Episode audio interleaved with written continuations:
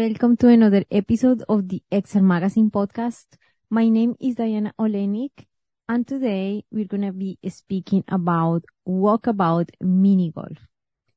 What is walkabout mini golf? It's a escape into an imaginary world where pretty much everything is possible and at the same time you can play mini golf. It is a place where you can play by yourself, meet someone new, or challenge your friends in a private game with up to eight people. Extremely realistic, with physics that create the perfect experience for hardcore golfers and casual players alike. In Walkabout Mini Golf, you can sink a perfect hole-in-one, search for lost balls, unlock hidden clubs, or just relax and take in the views from one of the 16 included courses. The golf, of course, is miniature, but the fun is huge. That's what they say in the page, and I have tried it myself, and it's so fun and engaging. Today we're going to be speaking with Lucas Martell, who is the executive producer of Mighty Coconut, which is the independent entertainment studio based in Austin, Texas. He's the creator of Walkabout Mini Golf, the hit social VR experience enjoyed by hundreds of thousands of people in 40 nations each week. Lucas Martell is the co-creator of Spies in Disguise, the Fox Blue Sky animated feature starring Will Smith and Tom Holland. And he also participated in the original short film Pigeon, Impossible, as well as The Ocean Maker, who have seen more than 30 million times online and screened at over 350 festivals in 63 countries all around the world. So he is read by Gary Ungar, Exile Entertainment. Um, this has been an amazing journey that he has been shading and today we're going to be speaking about his creation We with Walkabout Mini Golf, the challenges, and what is the step-by-step process that he follows in order to create these amazing experiences. I can't wait to begin. Let's do it. Thank you so much, Lucas, for being here today. I am super, super excited. Please let us know how are you doing today? Oh, thanks for having me. Yeah, I'm, I'm doing great. Yes, thank you so much. We'd like to know a little bit about your background and perhaps how Mighty Coconut got started. Yeah, so um, so my background is actually well, I was a music major, and then I was interested in film, so I taught myself animation. Um, and then I've spent the last probably 15 years mostly working in the animation space, feature animation, um, I think you probably had mentioned that, yeah, that I had done a short film that got made into a, a feature with Blue Sky. So my background is largely, um, yeah, largely in the feature directing and writing space. Um, and then Mighty Coconut started sort of, um, on the back of one of those short films. Um, we wanted to kind of keep the band together and it actually started off doing mostly animation and VFX for films, series, commercials, mostly work for hire stuff, but we were doing a lot of our own stuff. And then at one point during the pandemic, I kind of needed a project to keep my hands busy. And so I started working on this mini golf game that was kind of largely for for fun, but I had had some early conversations um, with Oculus at the time uh, around the the Quest One, and so I kind of started doing Walkabout as a solo project on the side. Um, and then we released that in 2020, right in kind of the height of the pandemic. And now we're a VR game studio. And so, uh, yeah, we're kind of taking a lot of the lessons we've learned from animation and applying them over to, yeah, to VR development, game development, and, uh, yeah, learning all the, you know, taking some lessons learned, but also having to learn a lot of new things because it is a very, very different, um, process for creating VR. Mm-hmm. Thank you so much for mentioning particularly that. What, what would be the main differences between a traditional animation and when it is transferred to VR or a media like this for someone who is new? That might not be very apparent. I think that the, the main thing is that animation um, can tend to be a lot more linear. You start off, you make storyboards, um, then you do layout, then you do animation, you do lighting. Everything kind of tends to have a very sort of like, you could literally take a project, you could look at the very early on boards and you could be like, okay, there's this many shots, there's this, you know, you rate them on how complex they are, and you could pretty accurately predict how big of a team you're going to need for how long, when people are going to ramp up, when people are going to need to start working on another project, um, with a pretty high degree of accuracy. Um, and things tend to flow in a very modular state. We're like, okay, we've got the, we've got the character rig set up. These can go to the animators. We, you start unlocking very specific things for specific people. Um, whereas game development tends to be a bit more, everyone can be in there all at once at the same time working on stuff. There's also a lot more, you've got to get things further along, um, in the design process before you know whether they're going to work or not. Um, particularly for gameplay, there's a good number of things that like until you can actually play it, you don't know whether it's going to be fun or not. Whereas in, in film, a lot of times you can write the script and if, you know, the writer director can look at it and be like, okay, yes, that's going to work or no, that's not. Um, so there just tends to be a, a lot more work that you need to done before to a lot more work that needs to be done before you're 100% certain that what you have is the thing that you actually need to be spending time polishing. Um, and that comes with a lot of changes in just sort of like how the team is structured, how you, how you just run a, a, a project and, um, and yeah, where, where you spend your time doing it. So it just, it kind of requires a big rethink from where we were at with linear as a more animation focused thing.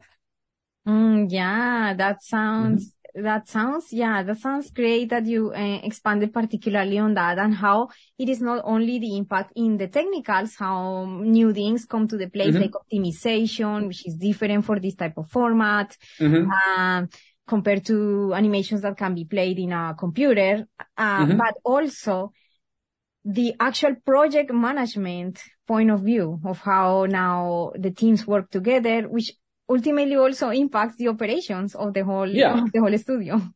Yeah, well, and and also something that is sort of uh, very different and very unique, particularly for for our game for Walkabout Mini Golf, is that uh, in the film world, we're also very used to something being you get it done, there's a release date, it's done, it's out, it never changes again. Whereas Walkabout is constantly evolving and we're constantly going back and reworking stuff that we had before or adding new features that suddenly we need to think of like, wait, how is this going to impact that other thing that we had created way back in the day. And so there's a lot more. Um, I kind of equate what we're doing with with Walkabout, but game development in, in general. It kind of feels like the plane is in the air, but you're still out on the wing tinkering with the engine to make sure that it that it works or doing an upgrade like while you're still at 30,000 feet. Um, kind of feels like what we're doing a lot of the time. So yeah, that's a very, very big difference from, from animation. Oh, yes, for sure. And have you been working in animation experiences in VR where, let's say, part of the storytelling in the, the user has to participate in the actual story or narrative? Have you been working in those ones or had, do you have the plans to do that? Um, yes and no. I've done a little bit of, of stuff in that space. We've done a couple of other projects that weren't traditional VR, but there was actually a story-based game um, called 57 Degrees North that was for the Merge Cube. I don't think I even have one. I wish I had one handy that I could show you. Um, but that wasn't sort of traditional VR. Um, and I've also done some writing for VR companies as well for more story-driven stuff. And there are things that work really, really well for it. It definitely feels like VR is a new medium and particularly for storytelling in VR. It still feels like everyone is trying to figure out, again, unlike film where it's like there's a script, there's a standard format, everyone knows sort of like how you could sort of like, there's a lot of tools in terms of how you tell stories in film. Um, with VR, it's still so new. Everyone's trying different things. There's no sort of like set way you can sort of grab like, oh, this thing worked really well for that project over there. And this thing worked really well for that project over there. But, mm-hmm. um, it's a very, uh, it's, it's, so new that there there just isn't a big library of stuff to pull from. So it's a lot of invention. It's a lot of trial and error. Um, and so yeah, I we definitely want to do want to keep doing stuff with that. We've done a little bit with Walkabout, just in like the fox hunts, which are basically treasure hunts that are happening in the hard mode of each course that um, you find a, a, clue and you can look on your wrist and read the next clue. And so we do little bits of storytelling with that, but that's much more environmental, more traditional game design stuff. But it's it's definitely something that's really interesting, and I want to play around with it around with it more. Mm-hmm, yeah, that would be amazing. I'm pretty sure you're gonna do incredible things. so, um, speaking particularly about walkabout mini golf, Hmm? what were the main challenges that you found, like coming, you know, from the animation industry and creating our Mhm. game, which is another format as we've been speaking? Mhm. What have been the main challenges at creating these mechanics? Because physics, the physics for Mhm. golf is always that in the real world is a little challenging. So I can imagine, you know, in VR, what, what were the main challenges there? Uh, yeah, I mean, definitely physics is always sort of like one of the challenges. It's an area that we spend a good bit of time really dialing in. Um, luckily we've gotten that to the point now that the, the system largely works and we, we intentionally don't change it because the couple of times that we've tried to improve things, um, Mhm. even though it might technically be more realistic, it doesn't work the way people have gotten used to. And it's way more important to keep things the same because people have spent a lot of time mastering courses or mastering trick shots and Oh. everything. And if the physics changes, um, you can't necessarily notice that it's not realistic. It's like, oh yeah, there was a little too much air resistance that Mhm. no one is actually really going to notice that. Things like that that we actually needed to intentionally not, um, not make more realistic.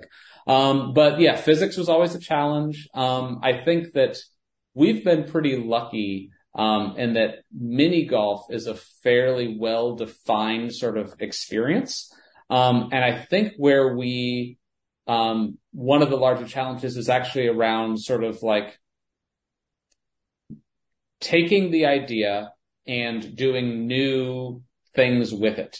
Um, and so we've got a lot more courses. So the Myst um, course just launched, and that one in particular was essentially sort of taking mini golf and putting it into Myst, the '93 video game, that puzzle solving, heavy mechanics stuff, where like you can hit a trigger with your ball, and suddenly the course changes shape and makes Mhm. different things happen.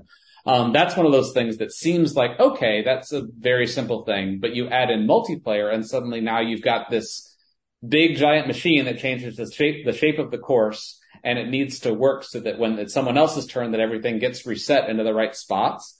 Um, little things like that, multiplayer really, really adds a lot of complication. It's harder to test. It's harder to, um, uh, it's, it's, you just have to think about a lot of sort of like very sort of like unique, uh, edge cases that I'd probably put multiplayer sort of like right up there as sort of like the, probably one of the most difficult things to do. Yeah, wow. Yes. Thank you for expanding on that. Mhm. Yes, definitely people right now. I see many people experimenting with their apps allowing more the social aspect, bringing Mhm. more people in. And I've seen repeatedly a little bit of ch- uh, challenges there sometimes. Yeah. Mhm. Thank you. So um, what has been the most exciting project that you've been working on Mhm. and why? Maybe that's a difficult question. Uh, I mean, well, for me, whatever, uh, I'm most excited about whatever project I'm working on currently. So currently Walkabout is definitely the most exciting. Um, that's, it's also been a lot of fun because we're getting to kind of reinvent the wheel each time and that we've kind of got this engine. We're not, well, I say it's the opposite of that actually. Um, we've got, we've got so many things working that now we're able to really sort of like, okay, what if we did a course set? I'm not even going to say it because we've got a lot of courses in development, but, uh, Mhm. we're able to sort of come up with some fantastical worlds and Mm. dive right into creating them. And that was always the world building aspect was always my favorite part of the writing process, even for film. Um, and now it kind of feels like we get to do that, you know, five, six, seven times a year, um, with all these different courses that we're working on. We kind of get to invent that world and we get to play in it, but we're also not spending so much time, like especially with a feature film, it's super common that if you're directing a feature, you're going to be spending five years living in just that project. And with us, we get to, it's all mini golf, but we get to invent this cool little world and go visit it for a few months, but then it's done. And we get to go and visit a totally new world and then it's done. So that's probably the thing that I'm most, um, excited about and having the most fun with at the moment. Yeah, that's amazing. Yeah, yeah, it must be like that feeling of there is all, always something, always something new that can be created out of that. Like with the animation, it's static, it's just one and it's, you know, goes. Mhm. But this one, it's a lot of creativity that can continue. So Mhm. that, that is, that is exciting. And in terms of um, your, uh, your, the ways that you work with your team. Mm-hmm. Uh, what, what challenges do, do you find when working with the team now for a game as opposed to before? Uh, I mean, you already mentioned about the, the different, the difference between working all together at the same time, but does people work mm-hmm. remotely or how, how does, how does it work?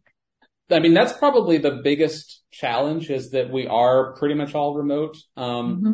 we, I'm actually in my, uh, a new office here that, that we've got, but there's only a two or three of us that are sort of regularly in this office. Um, most of us are spread out all over the country. We've even got a couple of people who work with us who are um, around the world. So the remote aspect of it is probably the most challenging in terms of working together. Um, it means that there's usually a lot more meetings and just uh, you have to spend more time. You don't get that sense of like, oh, if I just sort of like walk around the studio, you really get a really good sense of where people are where people are at, what they're doing. You can even spot sort of issues. Um, you have to be a little bit more proactive um, when everyone is working remotely. Um, at the same time, we've also sort of gotten to a point where I feel a lot more comfortable with that, and we've figured out what works and what doesn't. And one of the big benefits is that because we are doing a VR social multiplayer game, um, when we need to go take a look at a course or we need to do a review on something, a lot of times we're just able to hop into a game on one of our development builds and literally just like fly around the course, just like you would do a location scout in film. So yeah, you literally just like, oh, we need to move that over there to make a sight line to this next area that we need to see. You could literally just like point to it and everyone can you know, have a conversation. So, um, when we are in VR together, it actually does very much feel like we're kind of in the same place. So, um, that's more luck than anything else that we just happen to have that, you know, that we actually get to use the, the game that we're making as our collaboration tool for a lot of it. Mm-hmm. Yeah. Interesting. Did you, uh, did you get inspired by golf yourself, playing golf? Like, are you an avid golf player that inspired you to create Walkabout Mini Golf or what was the reason? You know, I, I, I've played like regular golf. Um, I was in the high school team. Um, I actually haven't played real golf in uh, probably four or five years. Um, but yeah, I did enjoy it back in the day. I always loved going mini golfing. Um, when I was a kid, especially, uh, even now that we're doing this, I've definitely sought out a couple of other mini golf courses just for inspiration or just to take my kids to. Mm-hmm. Um, but yeah, I always enjoyed it. And to be honest, I think that, uh, I remember when I was a kid, even in the living room, it'd be fun to take toys and just like, oh, well, I'll make a little mini golf hole or a little mini golf course. Um, I always liked the building aspect of it, um, as much as anything else. And something about it just sort of clicked and it was definitely uh, a surprise that this is sort of that this has turned into as big of a project as it has because when you just say it on the surface mini golf in VR doesn't seem like that should be sort of like as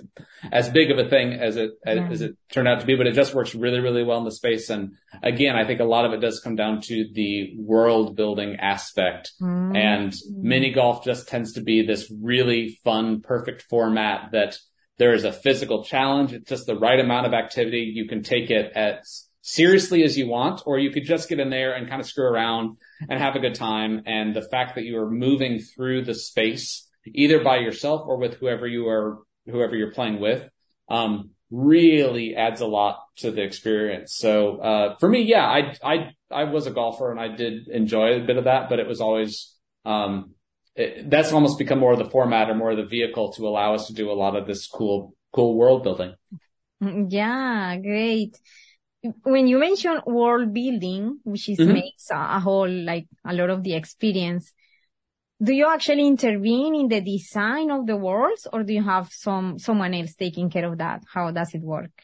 So the way that we hatch these is that, um, so I was the person who did the first like four or five courses. Um, and now there are actually sort of three of us. Um, so, uh, Don Carson is sort of our senior designer. Um, and he works both on paper and in, uh, Gravity Sketch, a VR sculpting program. Um, mm-hmm. to actually sort of like we design a lot of these actually in VR in Gravity Sketch. So literally the three of us, uh, sorry, let me finish that. Uh, so Don Carson is more on the design side of things. And then, uh, Henning Kachi is handling a lot of the gameplay. Um, and now I've sort of, there are still a few courses that I get to do more hands-on stuff. Some things are more sort of like I help hatch the initial idea, but generally the three of us get together about once every three or four months and we actually design over the course of a week, typically four or five courses. Wow. Um, and they're still pretty loose, but it's like, oh, we have an idea of like, of what this course is, of what the setting is going to be, what the rough layout is going to be, and probably even um, a little bit about what the gameplay is going to be like and how the gameplay is going to be different from other courses that we have done. Um, but we early on we kind of hatch all of those together, and then that's great because then Henning can work on the gameplay, and Don can do sketches and do more layout stuff, and really sort of hone in some of the some of the more world building aspects of that. Um, and then, like I said, every once in a while I get to jump in, so I'm still pretty involved at least in that early on. But um, once it gets past that early stage, I'm I'm unfortunately able to do a little less and less of the of the actual sort of like modeling and building and all that sort of detailed stuff. Mm, I'm gonna have a question about that in a moment, like mm. your your your other functions or or, or things mm-hmm. that you have to do. But when you mention Gravity Sketch, mm-hmm. do you use it purely just for prototyping, or do you actually get to build part of that 3D models and then you transfer them to another platform to refine them even better? How how is the pipeline there? Because that's yeah, interesting um, using that that tool. Yeah, so we do it for for both. What we have found is that we tend to use Gravity Sketch in certain phases for different things. So it usually starts off from an early design phase. We tend to get in there, but that tends to be very sketchy. And even though we're sometimes actually doing models, um, we tend to at that phase, it's really, really important to work very loosely because you don't want to lock things down to the point. Like the whole point is figuring it out and things need to change and you need to not be too precious about it. So it's all about working fast and loose. And one of the things that we have found is that we always start off with just the pen tool, like not even trying to make polygons, like literally just like sketch out the shape of it. There's going to be a thing here, work as quickly and as loose as possible. Um, just like you would if you were doing charcoal sketches, work fast, loose, really just sort of rough in the shapes. Um, and then, um, after that, it will usually go into Blender and we'll do some more detailed work. We'll actually get it playable. And then at a certain point, um, s- certain aspects of it, especially if it's anything organic. Um, so if you've got a world or the level is largely, um, uh, more organic, like right now, um, I'm not spoiling anything too much because we've already announced that we're doing Journey to the Center of the Earth. Surprise! It's a lot of caves that is something that Gravity Sketch is fantastic because you can bring in our rock library and actually almost all of that course was done in Gravity Sketch because very organic. I can place rocks around to create the thing. I can um, do some subdivision modeling even to sort mm-hmm. of um, yeah. really sort of get in there and even like, oh, well, this shape is almost perfect, but it doesn't quite meet the green in the right way. Let's soft select a couple of points up in order to create the embankment that we want for the ball to roll across. Mm. Um, so yeah, for some courses are almost entirely gravity sketch. Other ones, it's only more of that upfront and then it needs to be more traditionally modeled for more hard surface stuff like, and Blender is mostly what we're used for that. I'm super excited to hear about uh, using Blender. I also use Blender, Gravity mm-hmm. Sketch, uh, all, all these tools do you do then your post processing in Unity? Just now, now, now that we're speaking about uh, mm-hmm. tools, that's how you you do the pipeline. Now you're finishing. Yeah, it, yeah. It tends to go back and forth between Gravity and Blender. We've got a couple of pipeline tools that. One of the things that we do differently is that because we really want to be able to control the world and we need to be able to move points around. What most video games would do is that they would probably build an asset library bring that into Unity and then place everything within Unity. Um, however, with what we're doing, most of the stuff that's in the world, even the stuff that's animated, we're kind of, we're kind of doing it in place, um, because, um, it's unlike a traditional game where you've got a lot of AI or you've got a lot of breakable things. A lot of the world is sort of, is a bit more static. Um, and so what we've done is we really have the entire course exists within a Blender file and the entire thing gets exported to Unity at the same time. And then we have some pipeline tools that run scripts that will basically add all of the functionality we need based off of some naming codes that we have.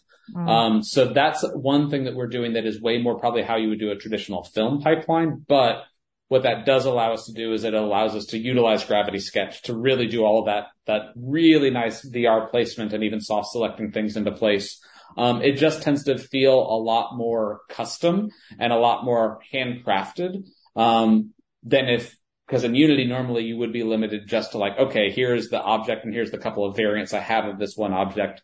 You can move them around, but you can't like, with golf, it's really, mini golf, it's really important to like, oh, I just need to take this, there's too easy of a shot here. I just need to move this edge like three inches that way in order to, uh, to make it, to, to improve the gameplay and sort of block off a cheap shot that would sort of make the whole boring. Um, so that's, that's kind of how we're doing it that allows us to have some flexibility. Wow. Super, super exciting. I'm so thrilled to have heard all of these amazing, um, uh, uses that you have or incorporation mm-hmm. of the tools that you use, etc. It's been amazing. Um, mm-hmm. Yeah, how people can find these experiences that you are doing? Where, where do you want people to find any of the, of the experiences that you did? Uh, yeah, I mean, if you go to Mighty Coconut, mightycoconut.com, that will, um, that's all of our, that's our studio. You can find all the games right there. Also, walkaboutminigolf.com will just take you to the actual page. Um, but yeah, we're on, we're on Quest, Rift, Steam. We've got a bunch of other platforms in the works. So, uh, so yeah, if you have a headset, uh, just check us out right on the, right on the headset. Yeah, thank you so much. I just wanted to mm-hmm. highlight very quickly something that I saw that it was pretty cool and is that years ago you decided to do a destination pro- uh, production, the, mm-hmm. the Ocean Master. That was pretty mm-hmm. cool. so oh, yeah. yeah, hopefully one day you do it again and we will be watching you from another island in the world. you know, we kind of do a little bit of that right now because when we get to, because we're remote, we do tend to get groups of people together. Um, we haven't gone to Belize, but that's largely because a lot of us have kids and we just can't leave the country. Pandemic didn't help with that. Yeah. Uh, but we do sort of design retreats. It's more like a week wow. that we'll all get together and we'll go someplace fun. And yeah, it's a similar idea, just not quite as grand as when we all, yeah, when we took, uh, there were eight animators for seven weeks was wow. when how the Ocean Maker got made on a little island off the coast of Belize. But that was such a great idea. And actually. I hmm. find it that I wanted to mention it. So we have sort of the reminder that developers and, and teams shouldn't be just about doing the thing, right? Like should be mm-hmm. around in the nature, exploring, and getting mm-hmm. inspired with other places. So thank you for, yeah. for creating that also as well. So just uh, as you can see now, people is watching and enjoying those experiences as well. oh yeah, yeah. That's also on the website. Yeah, if you look up Ocean Maker on there, you can see the whole behind the scenes of how we made that one. That's amazing. Mm-hmm. Yeah. Mm-hmm. Thank you so much, Lucas. And uh, is there anything else that you wish I had asked you today? Uh, no, that everything was great. Thank you so much, Diana. Okay. Thank you so much and see you in the next episode. Bye for now.